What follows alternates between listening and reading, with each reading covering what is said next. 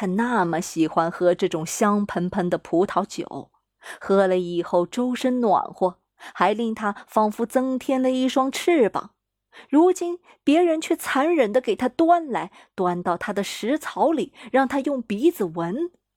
等到他的鼻孔里闻满了香味，却一眨眼就不见了。像火焰一般甜蜜蜜的葡萄酒，全都灌进了这些小混蛋的嘴巴里。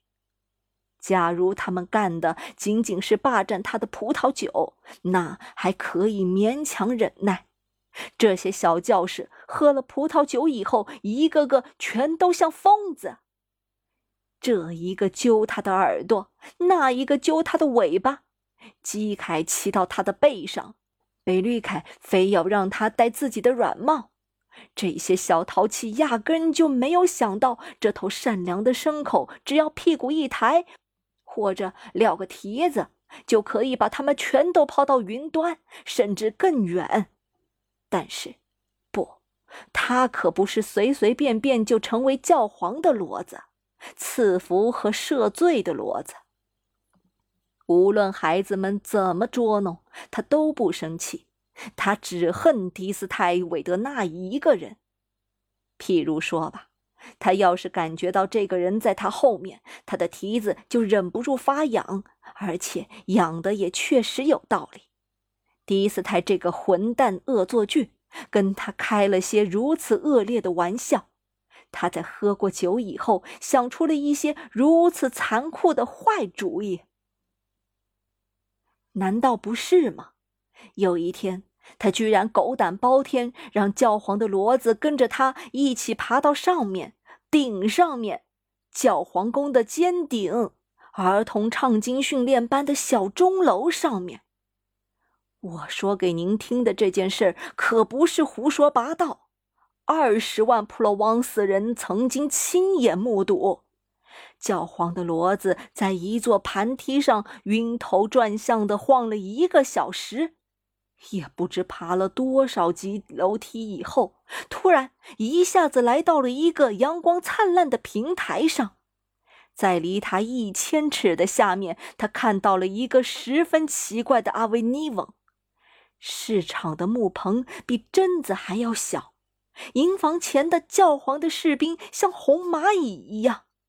稍远一些，在一条银线上有一座非常小的小桥，桥上有人在跳舞，有人在跳舞。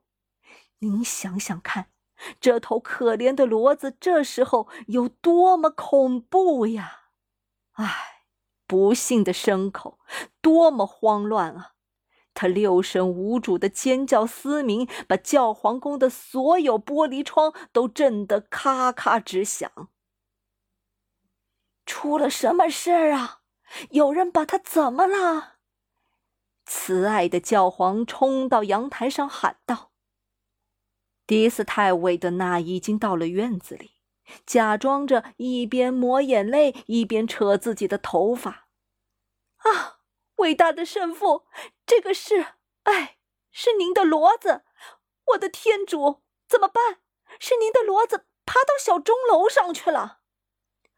他自己爬上去的。是的，慈爱的神父，他自己爬上去的。喏，啊，请您看看他，就在那上面。您看见竖起的那两只耳朵尖了吗？好像两只燕子。哦，天哪！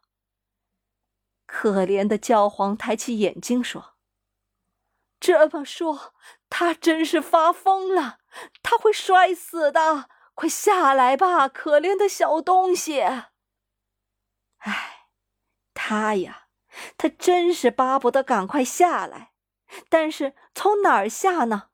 楼梯吗？根本不应该去想。他从这种东西爬上来还勉强凑合，可是要下去，肯定会把腿摔断上百次的。可怜的骡子又悲愤又绝望，有种眩晕的感觉，一边在平台上不停的转，一边想着迪斯泰韦德纳。王八蛋！要是我能逃过这一劫，明天早上看我怎么收拾你！报复他的想法使他多少恢复了一点勇气，不然他肯定没法支持下去。最后，他终于从上面给营救下来了，但这可不是一件轻松的事儿，那得用一架绞盘、一些绳子和一副担架。看见自己被吊得这么高。像用线拴住的金龟子那样，在空中拼命滑动着四条腿。您想想看，这对一位教皇的骡子来说，真是颜面扫地。